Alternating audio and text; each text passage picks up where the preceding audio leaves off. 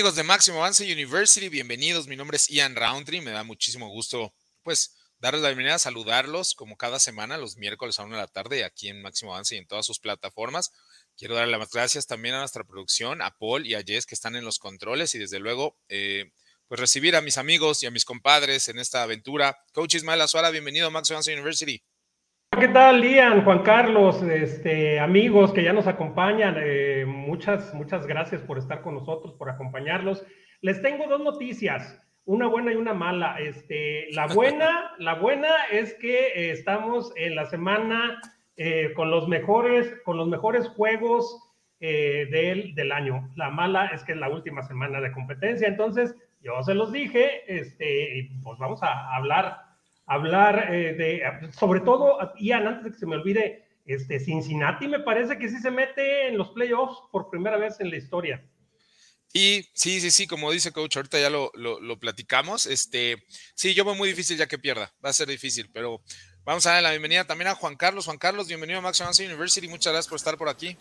¿Qué tal, Ian? Coach, ya lo decía, ¿no? La última semana de competencia, la Rivalry Week todavía se pueden dar muchísimas sorpresas. Por ahí equipos que pensábamos que pueden estar ya en el campeonato de conferencia, pues no es así, que es el caso de Oklahoma, todavía puede quedar fuera. De las conferencias de las cinco poderosas, solamente cinco equipos han asegurado su lugar ahí. Pues se viene una semana bastante interesante, simplemente en el Big Ten. Todavía no hay campeones divisionales, se pueden dar muchísimas sorpresas, muchísimas combinaciones. Y la otra cosa que decían, Cincinnati es el primer equipo que no pertenece a una conferencia del Power Five que se mete al, top 4 momentáneamente y que esperamos que se mantenga ahí. Todavía le falta Houston. Sí, de, verdad que toda una hazaña. Eh, yo creo que Cincinnati va a acabar invicto y me parece además eh, que el destino de Cincinnati cae en las manos, digo, a lo mejor se acaba metiendo, pero creo que el destino de Cincinnati cae en las manos de Alabama y de Georgia, habíamos dicho que quedaban dos eh, partidos específicos que tenían el mayor número de probabilidades de reacción en el College Football Playoff. Se jugó uno la semana pasada, Oregon quedó fuera y para mí está obviamente el Pac-12 totalmente fuera. Creo que Alabama y Georgia tienen el futuro de Cincinnati en sus manos porque si Alabama logra ganarle a Georgia, eh, va a entrar, ¿no? Ahí están dos lugares ya. Eh, veo muy, muy complicado que Ohio State vuelva a perder. Está jugando en otro nivel. Me atrevería que podría pelearle incluso a, Alabama para llegar al campeonato nacional. Y eso nos deja un solo lugar entre Cincinnati y todos los que vienen atrás. Quizás un par de victorias de Oklahoma y un campeonato del Big 12 lo podrían regresar a por ahí. Quizás Notre Dame pueda ahí hacer su, ya sabe, ¿no? El me llamo Notre Dame y yo peso tanto. Y quitarle Exactamente. Exactamente a, Cincinnati, eh, eh, cuestiones así, entonces, pero creo que sí, creo que al final se queda Cincinnati. ¿Cómo lo ves tú, Juan Carlos? Sí, yo estoy totalmente de acuerdo. Creo que Cincinnati es quien debería de estar ahí, sobre todo por esta, ya dijiste, el Pac-12 se va a quedar fuera, el Big 12 se va a quedar fuera, el equipo que más cerca podría estar ahí, pues está en Oklahoma y todo se puede definir en esta rivalidad de Bedlam, que se va a jugar el sábado en la noche.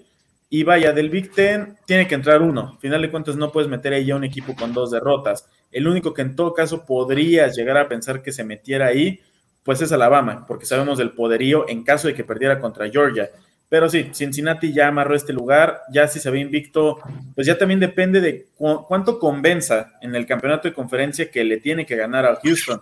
El juego que tuvieron contra SMU esta semana era un juego que sí iba a ser muy atractivo si SMU hubiera llegado invicto. No fue así, Ahora el juego que más, más atractivo que les queda es en contra de Houston, ese campeonato de conferencia, porque los Cougars solamente han perdido un partido. Entonces es una muy buena señal para estos Bearcats que ya después los vamos a ver en el Big 12. Discúlpeme, se me fue mal la salida, coach. Adelante, por favor, ¿qué opina de Cincinnati? No, definitivamente a mí, a mí me gusta, ¿eh? La verdad que es un equipo muy atractivo.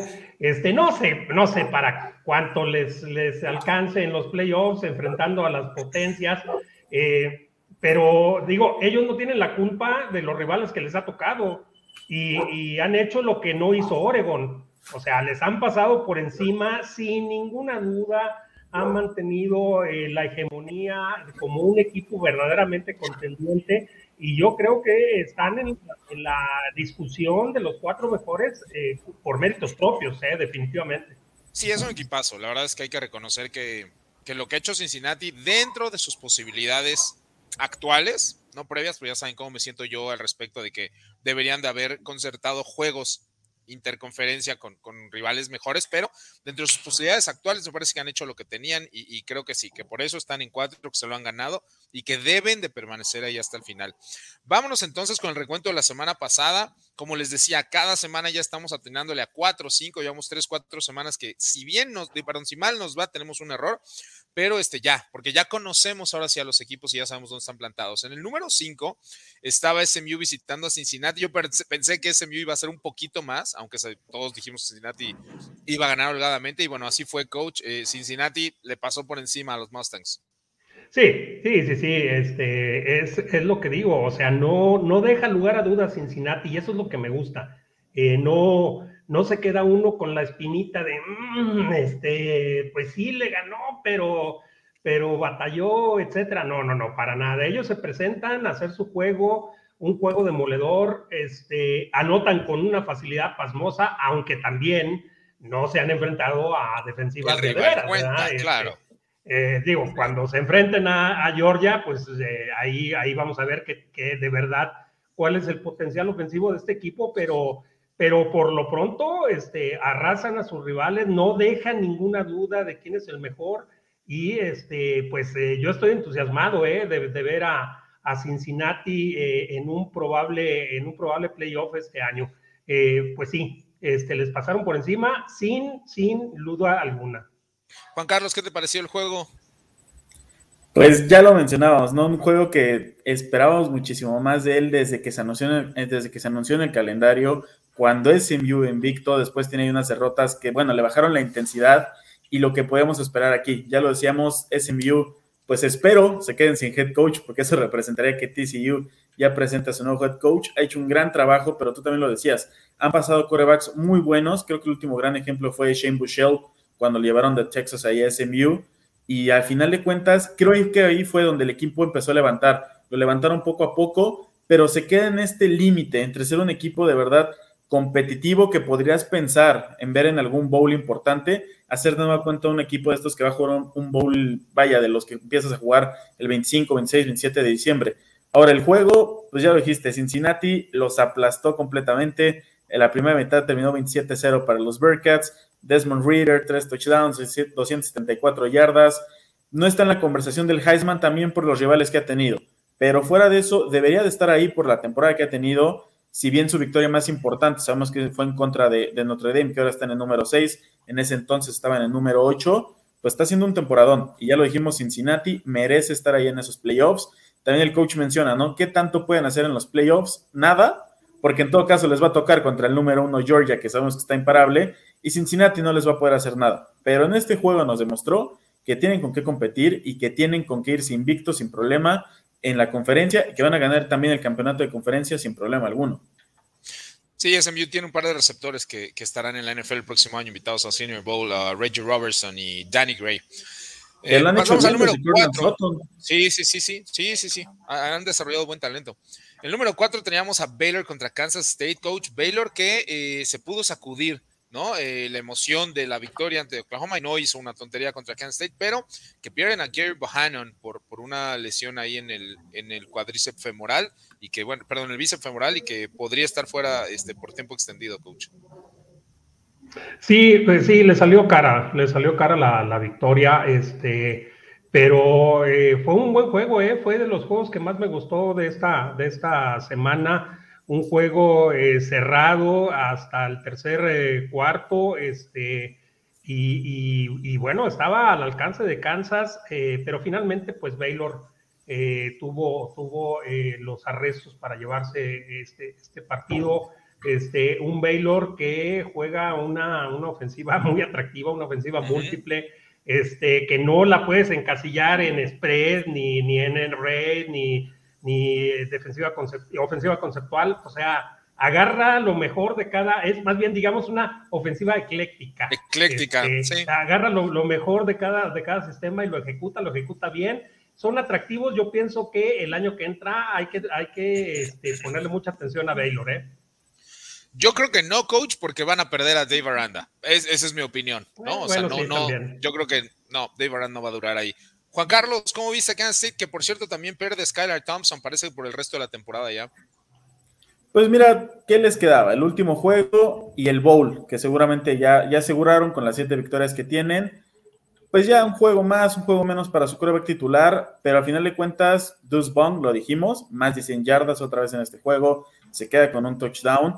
Y aquí el otro lado importante, lo de Jerry Bohannon, lo decías, la ventaja para Baylor, y en lo que puede pensar, es ya ganaron el juego importante, ya ganaron en contra de Oklahoma. Esta semana van contra su rival que es Texas Tech, que normalmente lo juegan en campo neutral, que es ahí en Arlington, el ATT. Ahora, ¿esto en qué les conviene? Como ya le ganaron a Oklahoma, necesitan que Oklahoma State le gane a los Sooners y el que se mete el campeonato de conferencia son ellos, son los de Baylor. Entonces, lo importante ya lo hicieron ellos. Ellos ya hicieron su papel, ya le ganaron al que estaba invicto en la conferencia y con esa derrota que probablemente puedan tener los Sooners en contra de los Cowboys, ellos se meten. Les va a pesar lo de Jerry Bohannon, pero el otro no se vio mal. Shape no se vio mal. Y al final de cuentas, creo que Dave Aranda es un buen coach, ya lo dijiste, no va a durar en Baylor porque se va a ir en algún equipo poderoso, con todas las vacantes que ya se han abierto y con las que todavía faltan por abrirse. No hay que olvidarnos por ahí de que Miami tal vez ya también cambie de coach, que yo creo que ya deberían de hacerlo, pues son de los que se van a, van a quedar abiertos. Ya está Florida, ya está LSU, y Dave Aranda no le va a decir que no a esos programas. Sabemos de su capacidad. Levantó a Baylor en tan solo dos temporadas después de que se fue Matt Rule. El año pasado de transición, evidentemente malo. Ahora este, pues vaya, ya lo dije desde el inicio. Esta conferencia pensábamos que ya podría estar amarrada con Oklahoma, con lo que habían hecho, pero no, por cómo se dan las combinaciones. Inclusive si Kansas State hubiera ganado un solo juego más, hasta ellos hubieran llegado esta última semana con posibilidades. No es así y todavía hay tres equipos buscando un solo boleto porque los Cowboys ya aseguraron el suyo. Sí, Dave Aranda ahora es el principal prospecto, parece, el rumor dice, para USC, porque Dave Aranda es oriundo del estado de California, entonces sería fácil para él regresar a su casa.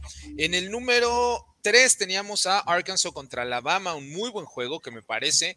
Eh, Alabama no es que se vea tan dominante, no es que se vea tan bien, pero creo que por aquel par de derrotas que sufrió Arkansas a la, mitad de la temporada, se nos olvidaba lo bueno que ha jugado Arkansas. Derrotar a Arkansas no es para nada fácil, coach. No, definitivamente. Y, bueno, Arkansas tiene, tiene un historial contra Alabama de que es de los poquísimos que le sabe jugar y les hace daño eh, ofensivamente. Yo recuerdo hace unos cuatro o cinco años en donde Alabama era la defensiva número uno, etcétera, y se enfrentan a, Nebraska y les mete 31 puntos. Me, me acuerdo perfectamente porque este, estuve yo ahí en Claro Sports este, analizando ese juego este, y, siempre, siempre se les complica. Digo, no voy a decir que les dé susto ni nada, pero de que les anota siempre, independientemente de cómo ande Alabama, siempre le, encuentran la forma de anotarles y bueno, pues eh, meterles eh, tantos puntos como 35 al campeón reinante son muchos, ¿eh? son como 70 puntos a otro equipo. No, no te escucho, este, Ian. Creo que. Que sí, que creo yo que se nos olvidó un poquito por las derrotas que tuvo Arkansas por ahí a la mitad de la temporada, pero es un muy buen equipo. Es es el ejemplo perfecto de equipo que honestamente no es contendiente en la SEC. Es un nuevo equipo, pero no es contendiente. O sea, no es de los primeros tres o cuatro, es de media tabla, pero en cualquier otra conferencia sería campeón. Sí, sí, definitivo. ¿Cómo los viste tú? ¿Cómo ves Alabama? Además, rumbo a esta recta final, Juan Carlos. Pues mira, es lo que les decía desde el hecho de que perdieron contra Texas AM y que luego les costó trabajo el SU. Afortunadamente ya no están en número dos, están en número tres pero yo soy de, los que pensó desde el primer ranking que no tenían que estar tan arriba. Sí, estoy de acuerdo, Alabama es una potencia y demás, pero no puedes poner en número dos a un equipo que perdió contra un Texas A&M no rankeado, que le costó trabajo ganarle un LSU no rankeado, y que ahora le costó trabajo ganarle un Arkansas, que ya lo dijiste, no es contendiente dentro de la misma conferencia, y que aún así has podido sacar el juego hasta el final, porque es la realidad, hasta el final lograron sacar el juego porque todavía Arkansas anotó en ese último cuarto con muy poco tiempo en el reloj, pues vaya, yo no entiendo por qué Alabama seguiría hasta allá arriba, pero bueno, eso es algo que a mí me, es una inconformidad que tengo desde el primer ranking. Número dos, tienes un equipo que perdió con un arranqueado, no tenía nada que hacer ahí, pero es el mismo tema con Oregon. También lo pusieron hasta allá arriba con una derrota contra un equipo no ranqueado, pero ellos ya le habían ganado un Ohio State que estaba arriba. Entonces, esta Alabama a mí me sigue dejando muchas dudas. Tú lo dijiste bien, es un equipo que no termina de ser tan dominante como lo es Georgia, y estábamos acostumbrados a verlo al revés, ver un Alabama totalmente dominante que aplastaba a todos, y esta temporada pues ya se les complicó de nuevo cuenta, lo digo, contra LSU, contra Arkansas, pierden contra un A&M no rankeado, pues hay que esperar qué pasa sobre todo en el campeonato de conferencia, porque si Alabama sigue jugando así, Georgia es un equipo que no te perdona, y si, se, y si Georgia decide ya regresar con su coreback titular, que es JT Daniels, les podrían pasar por encima sin ningún problema por lo que está haciendo Alabama. La verdad es que yo creo que están quedando de ver bastante por el potencial y nivel que tienen. En el número 2 teníamos a Oregon contra Utah. La verdad es que nunca pensé que fueran a destrozar así a, los Ducks, que obviamente pierden toda oportunidad del College Football Playoff y que dejas sin representantes al Pac-12. Y la verdad es que Utah es un equipo que siempre hemos dicho, Kyle Whittingham, su estilo de juego muy agresivo, siempre muy frontal, pues hizo de las suyas allá en Salt Lake City, coach.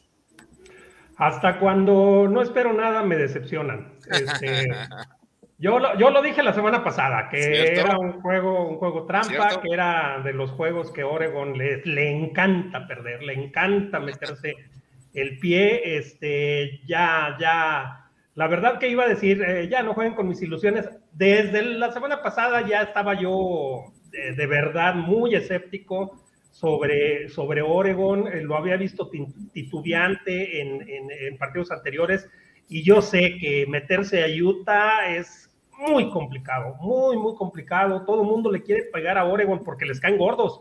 Este, son, los, son los consentidos de, el tío, del tío este, Paul Knight de, de Nike, entonces todo el mundo le quiere pegar.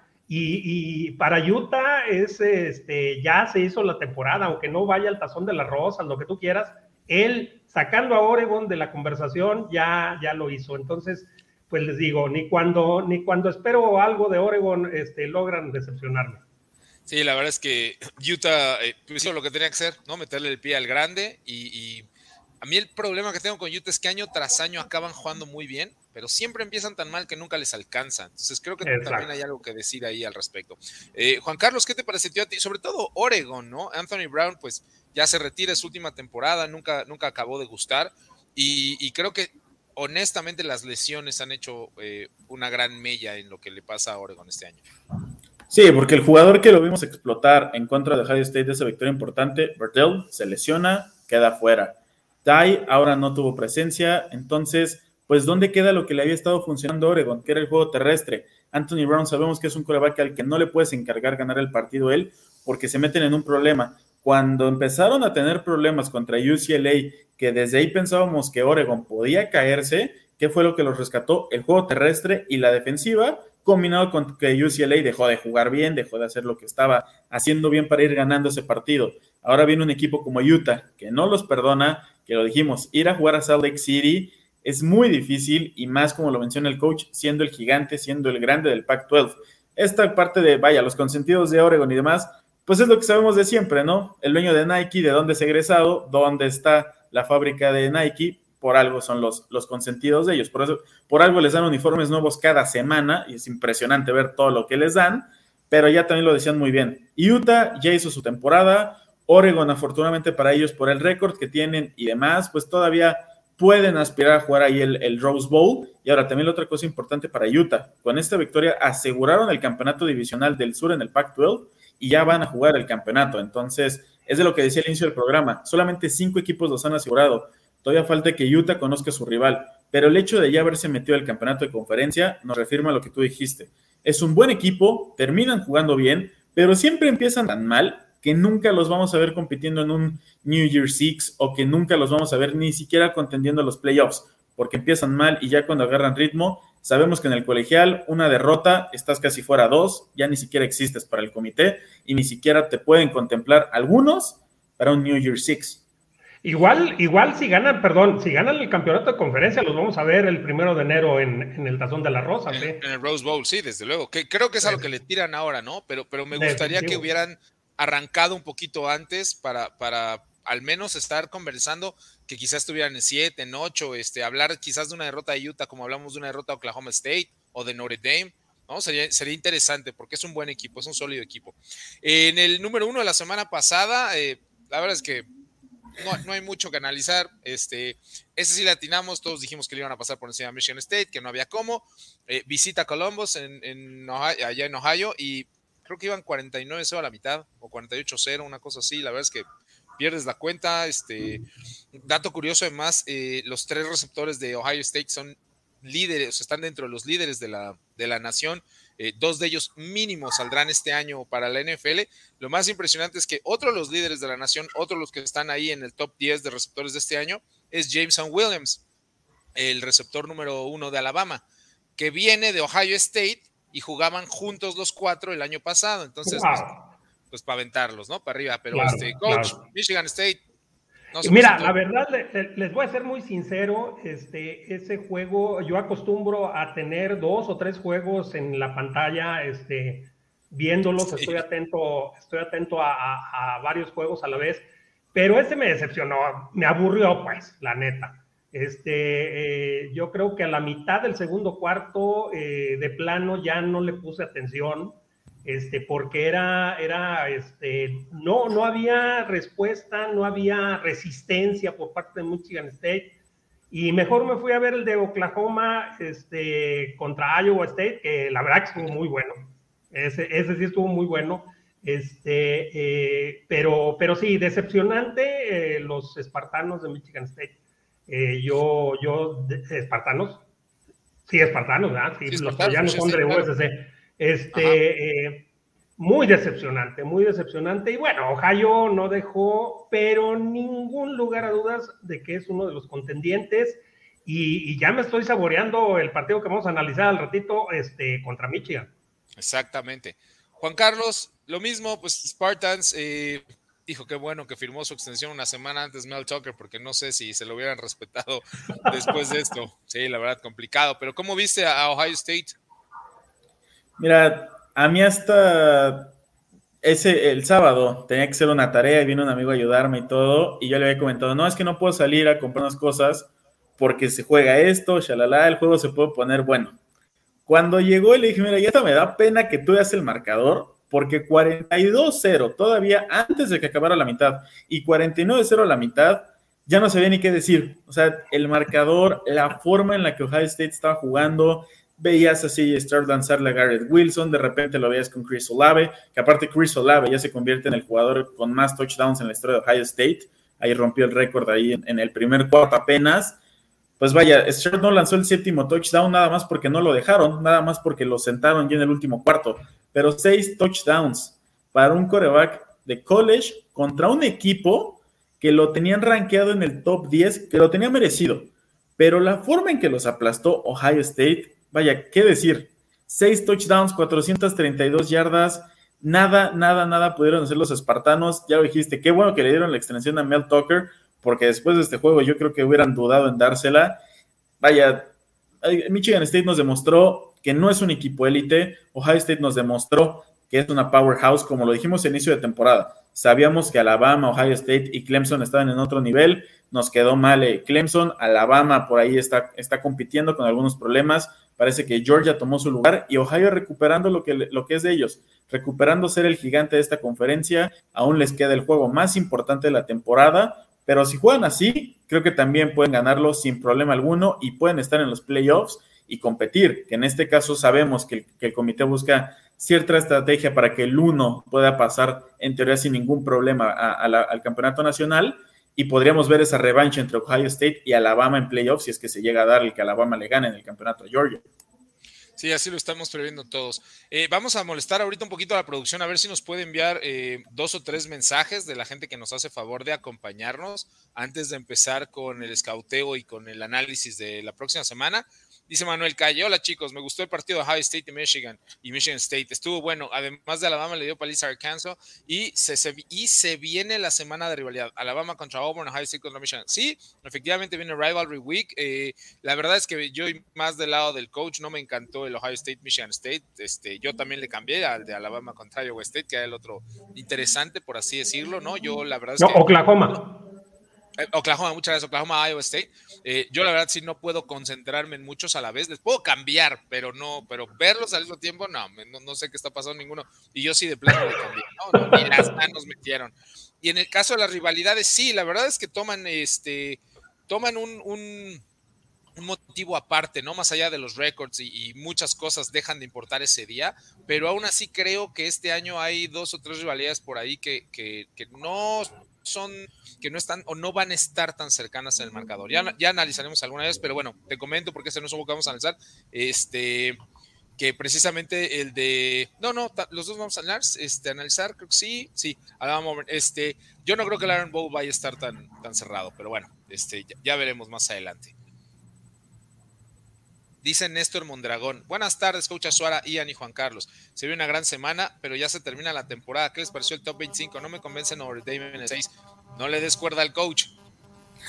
Este, no, fíjate, sorprendentemente yo pienso que sí, que sí está, está, este, más o menos en ese lugar, 6 o 7, sí, porque realmente ha ganado bien y ha ganado sin, sin duda de los últimos, digo, tuvo un inicio muy titubeante, pero ha cerrado bastante bien pero, pero igual, este, ojalá Cincinnati no, no cometa un error porque nos meten a, a Notre Dame con calzador, ¿eh? a, chaleco.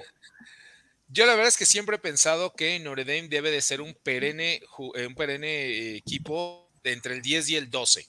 Ese es el nivel de Notre Dame. No hay nada por qué estar avergonzado. Sin lugar a dudas, son los mejores 12 equipos de la nación cada temporada, quizás dentro del top 10. O, pero ya meterlo más abajo del 10, nunca estaré de acuerdo, mucho menos esta temporada, porque insisto, ¿qué le hubiera pasado a Notre Dame jugando contra Texas AM? ¿Qué le hubiera pasado jugando contra Ole Miss? ¿Qué le hubiera pasado contra Arkansas, contra Georgia, contra Alabama?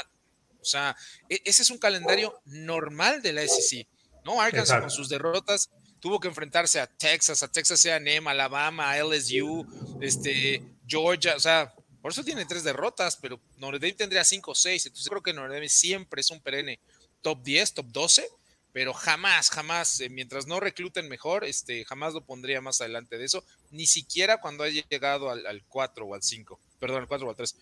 Indira Guzmán, mañana dos juegos en Día de Acción de Gracias y los que vienen para el 26 y 27. ¿Cuál no ver? Iniciando con los juegos del estado de Washington, Florida, Carolina, Oregon, Virginia, Arizona, Luisiana y Oklahoma. Sí, este, obviamente la rivalidad, pero además creo que uno de los juegos que vamos a analizar, este, el Egg Bowl, es desde el jueves.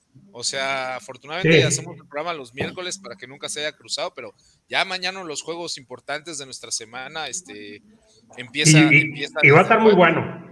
Sí, sí, yo también creo que va a estar muy bueno. Muy bueno. Lo que soñábamos hace dos años cuando fueron nombrados coaches. El año pasado fue de transición, pero esto queríamos, un Lane Kiffin contra Mike Leach año con año.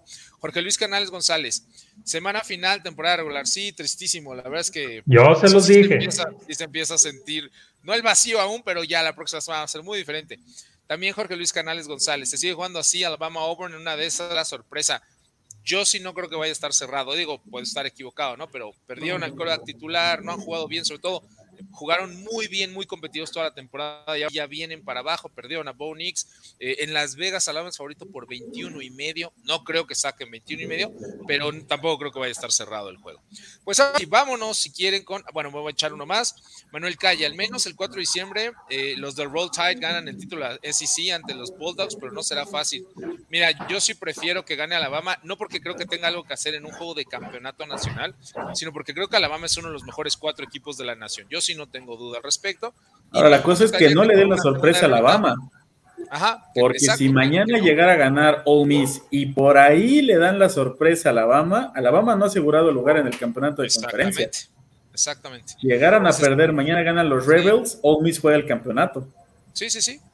Entonces, sí, ahí está, ahí está el problema. Pero bueno, veremos qué, qué sucede ahora sí con el análisis de esta semana. Que vámonos con el número 5, la verdad es que al ser Rivalry Week son juegos muy entretenidos. Wisconsin en Minnesota, coach. Eh, bueno, buen, buen eh, juego eh, de, la, de, la, mañana. Ah, no, no, no es cierto. A las 3 de la tarde va a ser. 3 de la tarde. tiempo de, la tarde, sí. Tiempo de México. Este, bueno, pues se enfrenta una, una buena ofensiva contra una buena ofensiva de los Badgers que promedian 27 puntos eh, por juego contra una excelente defensiva en la cuestión de, los puntos por partido recibidos, que como es la de los Golden Gophers. ¿eh? Eh, ellos aceptan menos de 19 puntos por partido, entonces hay que ver hay que ver porque la ofensiva de Wisconsin promedia casi 400 yardas, pero la defensiva de Minnesota solo permite 288 y es el quinto lugar de, la nación.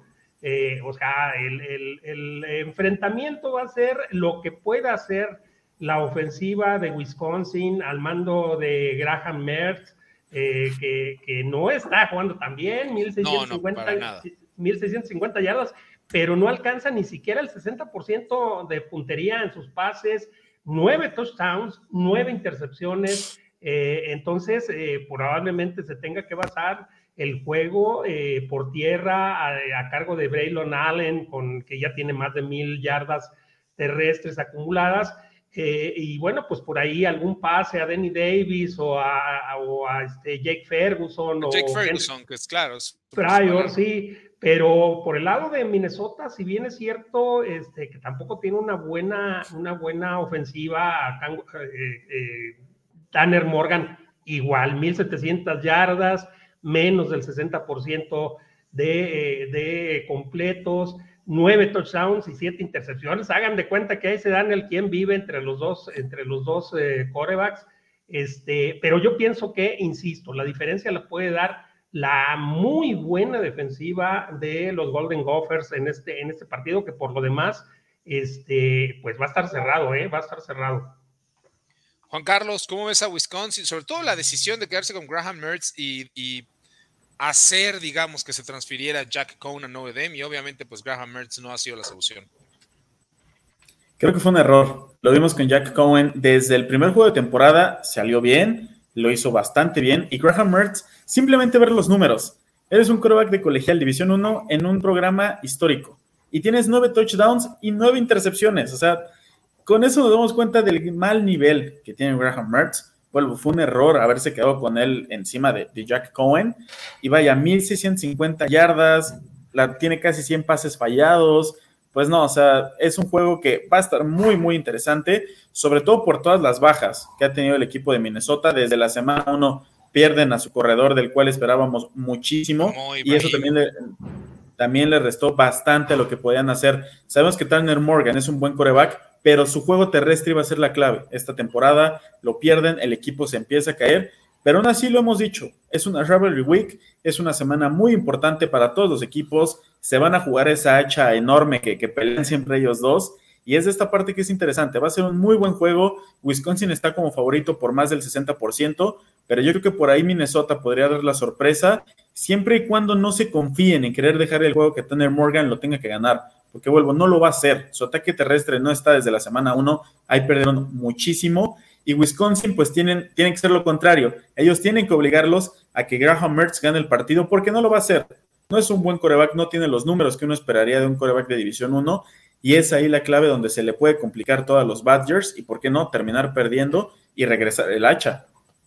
Sí, y además este, Wisconsin debe de enfrentar a Ohio State en el juego por el, por el campeonato del Big Ten, ¿no? Va hasta delante de su división. En el número 4, en el top 4, tenemos el Iron Bowl, Alabama en Auburn. Y coach, a mí me parece, insisto, que este año sí no, no va a estar parejo. La, la pérdida de Bonix creo que va a pesar mucho. Y, este, y simplemente no veo a Auburn en buen momento. Efectivamente, digo, un, un, Iron Bowl es, se juega aparte. Este, por cierto, va a ser a las 2.30 por Claro Sports, es el único que se va a transmitir aquí en México. Este, pero sí, o sea, demasiada diferencia entre el poderío de uno, sobre todo eh, el poderío ofensivo de, de Alabama eh, en, en, este año y en el año pasado. No, no se ha caracterizado por las tremendas defensivas de antaño, sino este, por un juego ofensivo muy, muy vistoso, eh, muy poderoso. Bryce Young, digo, está jugando en otro nivel. 3, más de 3.500 yardas, más de 300 eh, yardas por juego en promedio. Eh, está completando arriba el 70% de sus pases, 38 touchdowns por tres intercepciones. Digo, es ridículo lo que está haciendo este chavo. Este, y es su primer año. y luego súmale el poderío, el poderío terrestre, con Brian Robinson, que seguramente va a pasar de las mil yardas en este juego, este, que lleva 14 touchdowns por tierra, que lleva 26 yardas por pase, este, y luego súmale a, eh, a Jameson, eh, Williams, este, con más de 1200 yardas, a John Mechie con casi 900 yardas, a Slade Bolden con, este, con 200, casi 300 yardas. No, no, no. O sea, por donde lo veas, es una potencia, insisto, ofensiva. Este, Alabama, yo creo que la semana pasada Arkansas los, los, este, los, ¿cómo se llama? Los exhibió. Y bueno, pues por el otro lado, eh, Obor eh, tendrá que eh, tratar de establecer un juego terrestre consistente para quitarle el balón periodos por periodos de tiempo grandes. Pero le cuesta mucho anotar a, a, Auburn.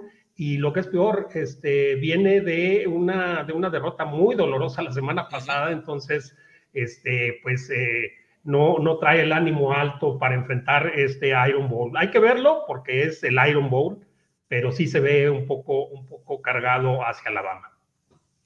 Ciertamente, así lo veo también. Juan Carlos, Auburn se ha venido para abajo en estas últimas semanas y suena que incluso puedan perder al head coach Brian Harsin, podría regresar al, Pacífico Noroeste, eh, hacerse cargo de los Huskies de Washington. Y que no sería una mala idea. La realidad es que esperábamos mucho más de este equipo de Auburn durante varias semanas lo estuvimos defendiendo de que las derrotas que tenía eran contra equipos poderosos, contra equipos que eran normal que pudieran perder, pero el hecho de ya tener la cantidad de derrotas que tienen ahorita, que son cinco, ya te habla de cómo el equipo se ha venido para abajo y va a ser el mismo caso de lo que hablábamos ahorita con Minnesota. Cuando pierden a su corredor se viene todo para abajo. Ahora aquí es el otro caso. Tank Bixby, sabemos que lo puede hacer, pero si no tienes un coreback que te apoye y con la defensiva que siempre tiene Alabama, sobre todo entre linieros defensivos y linebackers, va a ser difícil que pueda hacer algo Auburn si no tienen, si no tienen al 100% Time Bixby. Y en el momento en el que lo logren detener, ya no van a poder hacer nada los Tigers. Se les va a complicar muy, muy, mucho el juego, perdón. Entonces, Alabama, un juego sencillo para ellos. El coach decía que los han exhibido, pues vaya, el juego en contra de Arkansas, pero vuelvo, ya también los exhibieron contra LSU, ya también los exhibieron contra Texas AM y es donde Auburn es una semana de rivalidad. Todo es diferente. Auburn ya no tiene nada que perder y Alabama tiene todo por perder. Eso puede ser un factor. Y como lo dije hace unos minutos, si a Alabama le llegan a dar la sorpresa, hasta lo vemos fuera del campeonato de conferencia. Alabama va a salir totalmente presionado, mientras que Auburn nada más va a salir a hacer su papel, a competirle al tercer equipo de la nación por como salió en el último ranking el día de ayer. Y por eso es que el juego puede ser bastante interesante. No creo tampoco que sea tan, tan cerrado, pero al menos con todo, la previa que le estamos dando y con todo lo que está en juego, que es más de lo que pudiéramos pensar, pinta para ser un juego bastante atractivo. Vámonos si quieren al número 3, el Egg Bowl. All Miss visita a Mississippi State. Eh, hace algunos años pasó la jugada esta que hemos hablado constantemente, Elijah Moore, la celebración, el castigo, pierden el juego, corren a los dos coaches y ahora tenemos lo que todos soñábamos, a dos de los genios más grandes de la ofensiva en la NCAA jugando, ambos ranqueados, ambos con posibilidades todavía de llegar a tazones importantes. Entonces, coach, ¿cómo ve All Miss en Mississippi State? Eh, cualquiera de estos dos equipos en este momento les pudiera ganar a, Notre Dame, le pudiera ganar a Cincinnati. A Cincinnati. Sí, sí, sí. son un par de equipazos. Eh, los Bulldogs ya están eh, en, su, en su punto, realmente es una de las mejores ofensivas de la nación con 452 yardas en promedio. Eh, y se van a enfrentar a una de las peorcitas defensivas, en la, defensiva de los rebeldes, eh, que, ocupan eh, el lugar 109, permiten más de 430 yardas por juego, así es que ahí ese enfrentamiento este, está a favor de, Mississippi State. por otro lado, bueno, pues van a enfrentar, estos Rebels van a enfrentar a la, a la ofensiva aérea, una de las primeras de la nación eh, de hecho, la, primera con 390 yardas en promedio eh, de yardas aéreas por juego, eh, impresionante esta, esta ofensiva de Mississippi State, que si bien es cierto, por supuesto que juega la Air Raid, ya no es una defensiva que, se remonte hace 20 años, que son las, o un poquito más, que son las bases del Air Raid. Para nada tiene, tiene mucho, mucho de, de ofensiva muy moderna, mezcla conceptos, eh, conceptos aéreos muy importantes y Will Rogers es un líder con más de 4.000 yardas, este, promedia 374 yardas por juego, ha completado 76% de sus pases, tiene 34 touchdowns, 8 intercepciones, si bien es cierto que todo el peso ofensivo es aéreo, también Dylan Johnson tiene sus buenas escapadas, tiene cuatro, cuatro touchdowns, cuatro, 400 yardas este, en la temporada, pero bueno, pues este, definitivamente el juego aéreo con Mackay Polk, con Jaden Wiley, se espera que explote pues ante una no muy buena defensiva de Ole Miss, pero eh, sabemos que también la potencia de Ole Miss es en la ofensiva al, cargo de Matt Corral con más de 3.000 eh, yardas, más del 67% de sus pases completos, 19 touchdowns y 3 intercepciones por la vía aérea, pero eh, pues es el segundo corredor de, de Ole Miss con 552 yardas y 10 touchdowns eh, por, por tierra y también, bueno, pues está ahí la amenaza de Jerry Ely, este, que tiene 650 eh, yardas. Eh, y este, también está, está este Snob Cooner, que tiene prácticamente las mismas yardas, 560 yardas que Matt Corral. En fin, es un ataque variado. Y aparte, Dontario Drummond, Braylon Sanders, Jacob Pearson, no sé, son armas que, son poderosas eh, por aire y por tierra. Entonces, este, pues va a ser un juego muy abierto y va a ser un juego que tenemos que ver definitivamente. Va a ser a las seis y media de la tarde por ESPN USA. Sí, la verdad es que vale la pena no perdérselo. Juan Carlos, ¿cómo ves a Mississippi State en ese momento? No empezó muy bien la temporada, pero me parece que están cerrando fuerte. No ha empezado muy bien, pero la realidad es que su coreback, ya con los números que nos dio el coach, 34 touchdowns, 8 intercepciones, con eso te das una idea. Criticábamos ahorita a Graham Mertz, los números que tiene. ¿Cómo lo comparas con lo que hace este coreback? Y ahí te das cuenta hasta del tipo de conferencia en el que estás. Estás en el SEC, 34 touchdowns. A mí ahorita que estaba viendo los números también se me hizo impresionante por lo que han hecho, pero por más cerrado que podríamos pensar que puede estar el juego, yo creo que Ole Miss viene en un mejor nivel. Yo creo que este año Ole Miss es mucho mejor equipo. Lo que ha hecho Matt Corral sigue siendo impresionante. Ole Miss sí podemos seguir excusándolo, defendiéndolo como lo hacíamos con Auburn, las derrotas que tiene. Con Ole Miss todavía lo podemos hacer. ¿Contra quién tiene esas derrotas? ¿Contra los mejores equipos de la nación o contra, una, contra los equipos que están en la conferencia más difícil y más competitiva de todo el college football junto al Big Ten? Es por eso que yo creo que Ole Miss se debería llevar este partido sin ningún problema. Ahora, el spread, este es de dos puntos nada más. Yo creo que este sí lo rompen y lo puede superar sin ningún problema Ole Miss se me hace mucho mejor equipo. Mississippi State no creo que pueda contener esta ofensiva tan explosiva. Permiten 24 puntos por partido y Ole Miss anota 36. Ahí está la clave, Ole Miss los puede superar. Y al meterte en un shootout, no tienen con qué alcanzarlos el equipo de Mississippi State, a pesar de los grandes números de su quarterback, porque Ole Miss también tiene una buena defensiva. Entonces, vaya, creo que es un juego que se deben de llevar los Rebels. Es interesante ver el Egg Bowl, siempre está lleno de controversia, ya lo decían al inicio de cuando empezamos a analizar este juego, la celebración hace un par de años, pierden el partido, corren a los coaches, y sí, es un gran, gran juego por los coaches, Mike Leach, eh, Lane Kiffin, va a ser muy atractivo, pero igual, se lo deben llevar los Rebels sin ningún problema. Así yo también lo creo. Eh, vámonos con el top 2 y bueno, obviamente eh, un juegazo, ya lo habíamos mencionado en la semana, es Bedlam. Donde Oklahoma visita a Oklahoma State, este juego que pues tiene todavía muchas implicaciones, quizás no para el playoff, tendrían que pasar algunas combinaciones para que Oklahoma pudiera quedarse, pero bueno, Oklahoma State tampoco está lejos, ¿no? Está con ese grupo de una derrota, con, los Baylors por ahí, con los, con los eh, Notre Dames, con, equipos que están tratando de llegar, pero eh, desde luego el caso me parece que estará centrado en si Oklahoma va a ser el equipo que hemos visto estas últimas dos, tres semanas, incluyendo la derrota ante Baylor, o aquel equipo que eh, dio el chispazo cuando entró nuevamente Caleb Williams, cuando sustituyó a Spencer Rattler, y que pues, era capaz en ese entonces de, darle la sorpresa a cualquiera, coach.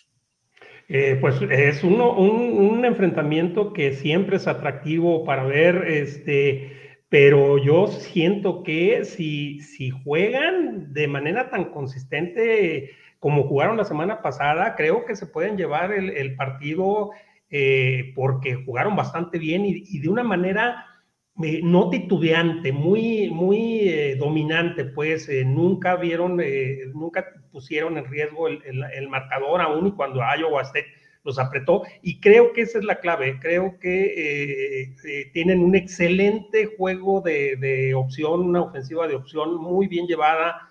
Creo que Caleb Williams ya entendió su papel porque creo que también pecaba de protagonismo a veces el chamaco y bueno, pues no se le puede culpar, ¿verdad? Pues tiene 19 años, creo, este, y, jugar en, estadios con 80 mil personas y luciéndose, pues imagínense, pero también eh, no solo eh, la, la, la, la, amenaza eh, que, que representa por tierra este muchacho, creo que ya está entendiendo, insisto, su papel como líder del equipo y bueno, pues súmenle a eso eh, el arsenal ofensivo y el potencial ofensivo que tienen en, en, Warren, que tiene casi mil yardas por tierra, en Devonte Tevan eh, Martin con 51 recepciones. Este, creo que tiene las, eh, las, las cartas credenciales para, para, perdón, estoy dando los nombres de, perdón, perdón, estoy dando los nombres de Oklahoma State decía, va, de nuevo, Kennedy Brooks, eh, por tierra, casi mil yardas. Eh, Caleb Williams tiene, es el segundo corredor de, Oklahoma con casi 375 yardas. Y bueno, eh, por aire Mims, Hasselwood y, Woods este, son las armas de, de, ¿cómo se llama?, de Oklahoma. Y por el otro lado, Spencer Sanders, eh, a mí no me gusta tanto, pero es un buen, es un buen coreback, casi 2.000 yardas, eh, pero apenas el 60% de sus pases completos. Eh, ha tirado 15 touchdowns y 6 intercepciones, pero también es un coreback doble amenaza al cual le van a tener que poner mucha atención. Esta no tan fuerte defensiva de Oklahoma. Entonces, este, pues a pesar de que Oklahoma va a estar de visitante, creo que eh, puede llevarse los... Es más, no puede perder, punto y aparte. Este, este, juego va, sí, este juego va a ser a las 6:30 por ABC USA eh, a nivel nacional. Pues para mí esa es la historia precisamente del juego, la defensiva de Oklahoma State, que durante tantos y tantos años al frente con Mike Gundy nos ha demostrado tener una de las mejores ofensivas de la nación. Este año no es el caso. Eh, la verdad es que Spencer a mí tampoco me ha convencido nunca a lo largo de toda su carrera este, de los Cowboys, pero la defensa es la número 3 en la nación en ciertos, en ciertos rubros. Entonces es, realmente impresionante lo que está haciendo los Cowboys, eh, Juan Carlos. Los Cowboys, ya lo decías, la defensa, permiten 14 puntos por partido en esta temporada y es algo que no estamos acostumbrados a ver en una defensa del Big 12. Sabemos que es una conferencia en la que se anotan cualquier cantidad de puntos. Ya nos han quedado mal en la temporada, inclusive en un juego que fue en Oklahoma State Baylor, donde decíamos que iban a haber muchísimos puntos y al final se fueron al medio tiempo 7-3, 13, ni siquiera recuerdo, pero un marcador súper bajo. En esta ocasión, yo no recuerdo, desde que empecé a ver el college football, que fue hace siete años, yo no recuerdo que de verdad hubiera un juego en el que podrías decir que Oklahoma State le podría ganar a los Sooners. Ni cuando Oklahoma por ahí del 2014 anduvo mal, que perdieron contra TCU y contra Baylor, no recuerdo que de verdad pudiéramos considerar a los Cowboys un verdadero rival para estos Sooners. A mí me tocó empezar a verlo ahí 2015, 2016. Oklahoma les metían más de 50, Oklahoma State no sabía ni qué hacer. En donde fuera el juego, ya fuera en Stillwater o en Norman. Y la realidad, ahorita los Cowboys son invictos, creo que por solamente tres puntos por ahí. Entonces, pues vaya, es una posibilidad real de que estos Cowboys le puedan ganar a los Sooners el caso de Spencer Sanders, ya lo decías, es un coreback que no termina de convencer. 1997 yardas en la temporada. Hasta Spencer Rattler se le queda cerca, está muy cerca de él, y eso que no jugó todos los partidos, y eso que ya fue banqueado.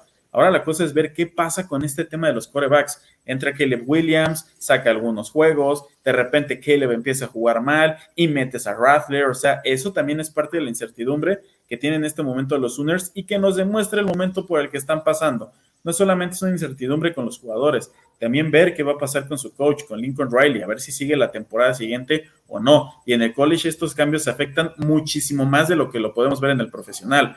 Aquí cuando se va el coach, que tantos años, bueno, tampoco tiene tantos, pero sabemos que es alguien que ha formado jugadores, como el caso de Baker Mayfield, de Kyler Murray, pues cuando se va no solamente les quitas un coach, les quitas parte de su formación y de repente cambiar todo el staff, pues es algo que yo creo que están pensando todos en Oklahoma y que se representa en el campo.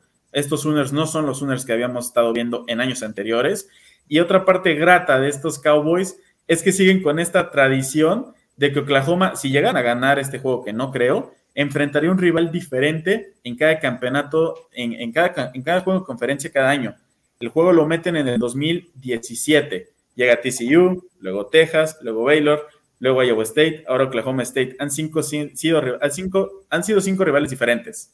Si Oklahoma gana este, se enfrentaría contra el quinto diferente. Si no lo gana, sería la primera vez desde que se metió este juego que no llegan los que también sería bastante interesante. Sí, desde luego, por eso la importancia, ¿no? De un Bedlam con ambos equipos dentro del top 15. Y vámonos ahora sí con el juego número uno de la semana, el famoso The Game. Sí hay cierto debate comprensible acerca de cuál es la rivalidad más importante de la NCAA. Para mí es este juego, ¿no? Entiendo que por ahí eh, Notre Dame USC debe estar ahí eh, en segundo. Eh, me hicieron el comentario en redes sociales. Auburn y Alabama también es un extraordinario juego. Creo que además, eh, el problema nada más es que es más regional, ¿no? Este, hay mucha gente en el Pacífico Noroeste o en el este, quizás Auburn y Alabama no le tienen sin cuidado, mientras que este juego sí le importa a todos, no importa cómo vayan, no importa si Michigan tiene posibilidades, ¿no? Que por cierto, dato curioso, en la serie, Michigan ha ganado mucho más juegos que Ohio State. Lo que pasa es que últimamente Ohio State no ha permitido que Michigan le gane. Pero, coach, ¿cómo ve The Game? Híjole, va a estar eh, este, si, al, si alguna un año ha tenido la oportunidad Coach Harbaugh de ganarle a Ohio State y quitarle, quitarse esa losa de encima de que no le puede ganar a, los Buckeyes, es este. Eh, definitivamente se ve, se ve fuerte, se ve poderoso. Michigan, el problema de Michigan es que no anota rápido.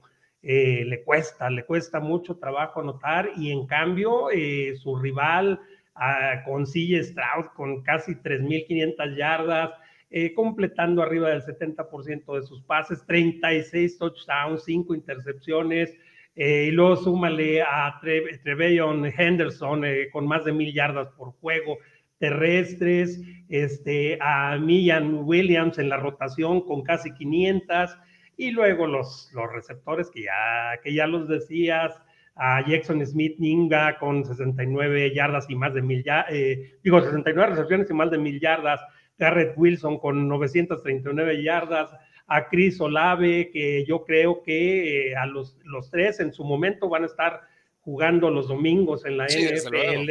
Este, no sé, se me hace muy potente, muy potente Ohio State. Eh, no creo que una buena defensiva de Michigan eh, pueda contenerlos por mucho tiempo. Y saben que el problema de esto es que si se les logran ir por dos anotaciones arriba, ya no regresa Michigan. ya no regresa a Michigan porque le cuesta mucho, mucho trabajo anotar. No tiene un buen, eh, un buen ataque, digo, aéreo. entonces, pues esa es la clave. La clave de, de Michigan es irse arriba y tratar de mantener el, marcador eh, lo más cercano posible porque, porque es demasiada la potencia de Ohio State y como está jugando Ohio State, este, yo creo que sí le puede plantear eh, cara al que le pongan en playoffs. Sí, y no prestarles el balón, ¿no? Establecer su juego terrestre en el caso de los Wolverines. Juan Carlos, ¿cómo ves tú el encuentro? Pues mira, lo he mencionado desde que empezamos la temporada, lo que es el mantra de los Wolverines este año, ¿qué has hecho hoy para ganarle a los y vaya, después de todo lo que han hecho, aún así veo muy complicado que le puedan ganar estos Buckeyes. Tal vez al inicio de temporada, después de la, de la derrota contra Oregon, cuando nos seguían dejando dudas, podíamos pensar que Michigan tenía una posibilidad. Pero a como se han visto los Buckeyes estas últimas semanas, creo que esas posibilidades se desvanecieron. Si Michigan State le ganó a los Wolverines y Ohio State los aplastó, creo que nos puede dar una idea más o menos de cómo puede ir el juego de, los Buckeyes en contra de los Wolverines este sábado. Sí puede ser un juego bastante entretenido, pero el punto importante es lo que decía el coach. Michigan se tarda muchísimo en anotar, muchísimo. Construyen series muy largas y luego ni siquiera concretan con touchdowns. Luego se tienen que conformar con goles de campo y así no le puedes ganar a Ohio State. Ohio State, yo creo que la representación de lo que puede ser este juego es lo que vimos el domingo en Kansas contra Dallas. Dallas lo veías lento y cada yarda parecía que les costaba una eternidad y a Kansas lo veías jugar sencillo. Cualquier jugada les daba ganancia, hasta el tercer cuarto fue donde la defensiva medio ajustó y compitió. Creo que así puede ser este juego. Ohio State lo puedes ver que cualquier yarda, cualquier jugada la hacen fácil, mientras que a Michigan se les puede complicar porque la realidad es que también su juego terrestre es de muchísima importancia para ellos. Lo habían estado haciendo bastante, bastante bien. Blake Corum, de repente, cuando se empieza a perder juegos, les empieza a costar ganar, les empieza a costar y dejan, y dejan varias dudas en el camino, en los juegos. Si bien Haskins ha hecho también un gran trabajo, ya más de mil yardas también, pues el otro lado es que Ohio State tiene las dos armas. Tiene el trío de receptores, tiene un buen receptor en Trivion Henderson y tiene CJ Stroud. Ahí tienen simplemente a dos candidatos del Heisman. Eso te habla del poderío de los Buckeyes y que vaya, con todo mi, pesar, porque yo ya quiero ver que Michigan gane, yo creo que los Buckeyes deberían de llevarse este juego. Pues vámonos de una vez con los pronósticos de esta semana 13, última temporada regular. Coach, Wisconsin en Minnesota. Este, pues muy a mi pesar, eh, porque yo le voy a los Golden Gophers, creo que Wisconsin se puede llevar el marcador este, por eh, por lo menos seis puntos y eh, van a ser bajas. Va a ser un, equipo, digo, un partido eminentemente defensivo. Juan Carlos. Mira, me gustaría que ganara Minnesota. Me gusta mucho el equipo, me gusta mucho el head. Híjole, creo que por ahí perdimos a, Juan Carlos. Se fue, se fue, Juan Carlos. A mí también me gusta mucho Wisconsin, pero creo que va a ser como usted lo hizo, un juego muy cerrado, muy bajas anotaciones y voy por Wisconsin por cuatro nada más. Alabama. Ya regresó, ya regresó Juan Carlos. Sí, ahí estamos. No, sé qué pasó ahí, pero bueno, para resumir, me quedo, con, Wisconsin. Creo que se llevan el juego por 10 puntos al menos. Ok, Alabama Auburn, coach. Alabama Auburn, no, pues es, Alabama, aunque no creo que vayan a, cubrir el spread, este, yo iría, yo apostaría por Auburn, este, porque Alabama se va a llevar el partido por 17 eh, puntos y eh, van a ser altas. Juan Carlos, el Iron Bowl. Me quedo con Alabama. No me molestaría por nada estar errado en este pronóstico, pero creo que se lo lleva Alabama. Tampoco, vaya, se me hacen muchísimos puntos los que dan el spread, pero se lo lleva el Roll Tide por al menos 10 puntos. Yo me quedo con Alabama por 13 puntos. En el Egg Bowl, coach, Ole Miss en Mississippi State. Este, aquí sí eh, va a ser mi, mi bold prediction. A mí me encanta este Mike Leach, Esté, donde esté, siempre voy a ir eh, por Mike Leach. Este, voy por Mississippi State por tres puntos, pero van a ser altas. Juan Carlos. Me quedo con Ole Miss, como lo dije, creo que es mucho mejor equipo en este momento. Y aquí sí creo que los Rebels se pueden llevar el juego por mínimo 14 puntos. Ok, yo me quedo con Ole Miss, pero únicamente por un punto. Creo que va a estar sumamente cerrado ese juego. El número dos en Bedlam, coach Oklahoma en Oklahoma State. Este es el mismo caso, yo voy, yo voy a, este, a siempre estar eh, del lado de Lincoln Radley y eh, después de lo que vi, eh, cómo jugaron bien la semana pasada, creo que Oklahoma se puede llevar este partido, pero mm, por menos de seis puntos. Vamos a darle cuatro puntos a favor de Oklahoma y van a ser altas. Juan Carlos Bedlam. Creo que el Bone Pickens Stadium es un estadio que ha pesado muchísimo esta temporada. Cualquier equipo que haya de Stillwater le ha costado muchísimo y se lo llevan los Cowboys por seis puntos. Yo voy con el upset y digo upset porque el favorito es Oklahoma State, ¿no? Este, pero creo que Oklahoma no pierde dos, dos veces este año, este, y creo que Oklahoma lo saca por tres puntos. Y en el último juego, que la verdad es que es más el morbo que, en sí lo, lo, que el spread dice Ohio State por siete. Coach, ¿qué le parece The Game? No, yo pienso, yo pienso que sí, este, eh, Ohio State y su poderío ofensivo van a prevalecer. Este, y a mí siete puntos me parecen pocos. ¿eh? Yo le doy eh, diez puntos de diferencia a favor de Ohio State, van a ser altas. Juan Carlos. Otro, otro pronóstico que no me molestaría estar mal, pero creo que se lo llevan los Buckeyes. Vaya, ya decía el coach, si se alejan por más de dos posiciones, difícil que regrese Michigan. Yo creo que se lo llevan los Buckeyes por 10 puntos. Yo pienso igual. Eh, vámonos por 10 puntos, creo yo. Ohio State por, sobre Michigan. Y vamos a ver si hay por ahí algunos mensajitos. La verdad es que tenemos ya muy, muy, muy, muy poquito tiempo, pero pues la gente que, nos hace el favor de, estar aquí con nosotros semana a semana, no está de más darles las gracias. Eh, Roberto Salazar Padilla Trejo, buenas tardes, saludos a todo el equipo, excelentes análisis, atentamente el Capi Padilla.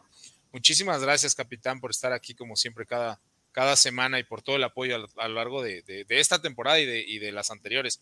Jorge Luis Canales González, una edición más de la realidad de Arizona contra Arizona State. Sí, la verdad es que hace muchos años que, que no realmente vibra como, como deberían, pero eh, yo crecí, ¿no? En los noventas con, con esas rivalidades, ¿no? De las defensivas de Arizona State y de Arizona, este, jugando ahí por, por algunos, eh, por algunas oportunidades de llegar al campeonato del Pac 12, ¿no? Hoy el Pac 12, antes el Pac 8 y el Pac 10. Jorge Luis Canales González, duelo inolvidables entre Ohio State y Michigan 2016 cuando los Buckeyes ganan en dos tiempos extras. Sí, y la verdad es que también esta racha que ha tenido Ohio State de ya ocho victorias en contra de, Michigan de forma consecutiva, por ahí hay dos o tres decisiones arbitrales que, que pesaron en el resultado. ¿No? Este, independientemente si tenían o no la razón los oficiales, que sí han impactado directamente en el resultado del juego. Quizás por ahí estemos hablando de alguna victoria de, Michigan o quizás un par en estos, en estos ocho años. Vamos a ver si hay uno más por ahí. Sí, Indira Guzmán, de menos Wisconsin tuvo una carrera espectacular de 90 yardas ante Nebraska. Ni lo vieron salir hasta que lleva por casi medio campo. Sí, la verdad es que Wisconsin también viene de menos a más. Esperábamos un poquito más de ellos.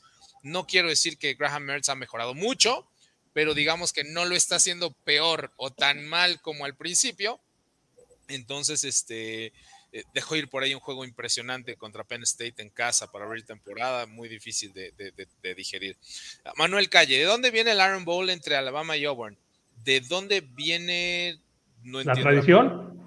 es, pues es la rivalidad del estado de Alabama. Exacto, Auburn es, una ciudad en Alabama, juega en la región de The Plains, a la Tuscaloosa, ¿no? Aunque Alabama no tiene tanto tiempo eh, jugando eh, únicamente en Tuscaloosa. Hay que recordar que, que, Alabama tenía dos sedes, tenía dos estadios este, hace unos 20, 25 años y entonces un juego de local lo jugaba en, en, uno y otro en otro. Entonces, este, pero bueno, ahora desde que se asentó en Tuscaloosa desde hace ya algunas décadas, eh, pues sí, pues la, regionalización, obviamente eh, la fanaticada, los, los habitantes de la, no solo la región, de todo el estado de Alabama, eh, pues surge, surge de ahí y porque también creo que son dos equipos con muchísimos campeonatos nacionales y eso este, pues llama la atención de, gente afuera del estado de Alabama. Ah, Iván García, gran partido Oklahoma contra Oklahoma State. Sí, ya lo sabemos, eh, este, Bedlam y, y, muy similar al de Michigan Ohio State porque creo que este año eh, no solo sale con favorito Oklahoma State, sino que pues nos tiene acostumbrados a ser el hermano menor y no, no, para nada. Oklahoma State está, está en el asiento del conductor este, este año, ¿eh? bien, o sea, no sería una sorpresa que ganara incluso ampliamente. Jorge Luis Canales González, ¿qué necesita Baylor para ir al College Football Playoff? Muchísimos resultados. Primero necesita la combinación correcta para acceder al juego de campeonato de la conferencia, después necesita obviamente ganarla. Eh, yo creo que necesitaría que perdiese desde luego Cincinnati porque no va a saltar a un equipo invicto. Baylor, este, que, híjole, Notre Dame ya no. Este, necesitaría que perdiera Alabama también para sacarlo de ahí. Así se abren dos lugares. Um, le que perdiera Michigan para que se con dos derrotas. Exacto, que Ohio State barriera para que se metiera un tercero. Este, Oklahoma le ganara este fin de semana a Oklahoma State, pero que luego Oklahoma State le ganara a Oklahoma para dejar fuera. Y eso ya dejaría fuera del campeonato de conferencia Baylor, o sea, no. Millones, millones, millones de, situaciones, ¿no? Este, no, no va a estar el College Football Playoff, Jorge Luis. Pero bueno, más en el 2014. ¿qué, fue lo que, ¿Qué fue lo que se necesita? Manuel Calle. Mi bola de cristal dice Alabama 35, Born 10, Oklahoma 10, Oklahoma State 31, Ole Miss 21, Mississippi State 48, Ohio State 56, Michigan 21. Me estoy, estoy de acuerdo en la enorme mayoría. Este, sí veo este, un poquito eh, difícil. Cargado. Mississippi State, ese es el único. Que, que sí, no dudo que Mississippi State le pueda meter 48 Ole Miss, ¿eh? pero pero que meta La defensa de Mississippi State podría detener a Miss si no pudo Alabama, si no pudo Texas A&M, si no pudo LSU, o sea, o sea, Ole Miss va a meter más de 21, eso es lo único que no, no estoy como del todo de acuerdo, este, Manuel, pero todo lo demás, totalmente este, de acuerdo contigo. Ahora sí, nos pasamos un poquitito, pero ya, bueno, vamos a cerrar con este. ¿A quién recomiendan para quedar de entrenador en Michigan? Eh, Harbaugh. no va a ir a ningún lado. Harbaugh no va a salir en, ningún lado. Eh, pensábamos salía el año pasado, después de la pésima temporada, le dieron una extensión de contrato y ahorita va 8-1, 8-1 ya, 8-9, 10, 9-1. Entonces, no verá a ningún lado. No verá a ningún y, lado. Y está en el 6 nacional, así es que, pues, ¿quién lo Ah, sí, olvídenlo. No, no verá a ningún lado. Quizás, quizás quisiste decir Michigan State, pero tampoco. Ya le dio una extensión por 10 años a Mel Tucker, que promedia 9.5 millones de dólares. Entonces, los dos equipos de Michigan están bien cubiertos. En 10 años para él y para James eh, Franklin también. Sí, sí, también. Este, entonces acaban algunos prospectos para cambiar de, universidades. Ahora sí nos tenemos que despedir. Les agradezco muchísimo el tiempo a todos. Eh, gracias nuevamente por acompañarnos aquí en Max University, como desde hace ya tantos y tantos años. Eh, muchas gracias, coach. Últimas palabras. No, hombre, pues no se pierdan, no se pierdan los juegos de, de la semana de rivalidad. Es la semana más importante del fútbol americano en toda la, Unión Americana, ¿eh? por eh, la semana del, eh, del, ¿cómo se llama? Del Thanksgiving Day y el Black Friday, cuatro días en donde los norteamericanos están pendientes del fútbol americano. Entonces, este, hay que gozar esto, hay que gozar esto, ya se acabó, yo se los dije, pero bueno, pues este, es lo mejor, nos queda lo mejor. Exactamente. Juan Carlos, nos despedimos. Ah, de nuevo cuenta un gusto estar aquí en Max Avance University, ya lo decía el coach, y lo veníamos diciendo desde que empezó la temporada, hay que ver la, mayor cantidad de juegos posibles. Si bien en el colegial luego hay juegos desde el miércoles, ahora hay más, miércoles, jueves, viernes, sábado, viernes también todo el día, y por lo que decía el coach del Black Friday, jueves con Acción de Gracias y el Egg Bowl. Pues hay que aprovechar estos juegos porque después vienen los campeonatos de conferencia y los juegos se reducen en cantidades impresionantes. Ya no tenemos tantos como estamos acostumbrados. Sí, no, de hecho nos quedan un par de semanas para, para hacer un análisis real, ¿no? Ya después los tazones, pues es, eh, son esporádicos, hay varios los mismos días, eh, hay un clúster ahí de tazones hacia el final de diciembre, no tantos al principio, no hay muchas cosas que analizar, así que estamos a punto de terminar otro ciclo más de Max Advance University y a eso les damos las gracias. Eh, agradecer desde luego los controles a, Paul y a Jessica que, que, hacen todo esto posible. Muchísimas a todos. Mi nombre es Ian Round y nos vemos la próxima semana aquí a la una de la tarde el miércoles. Gracias.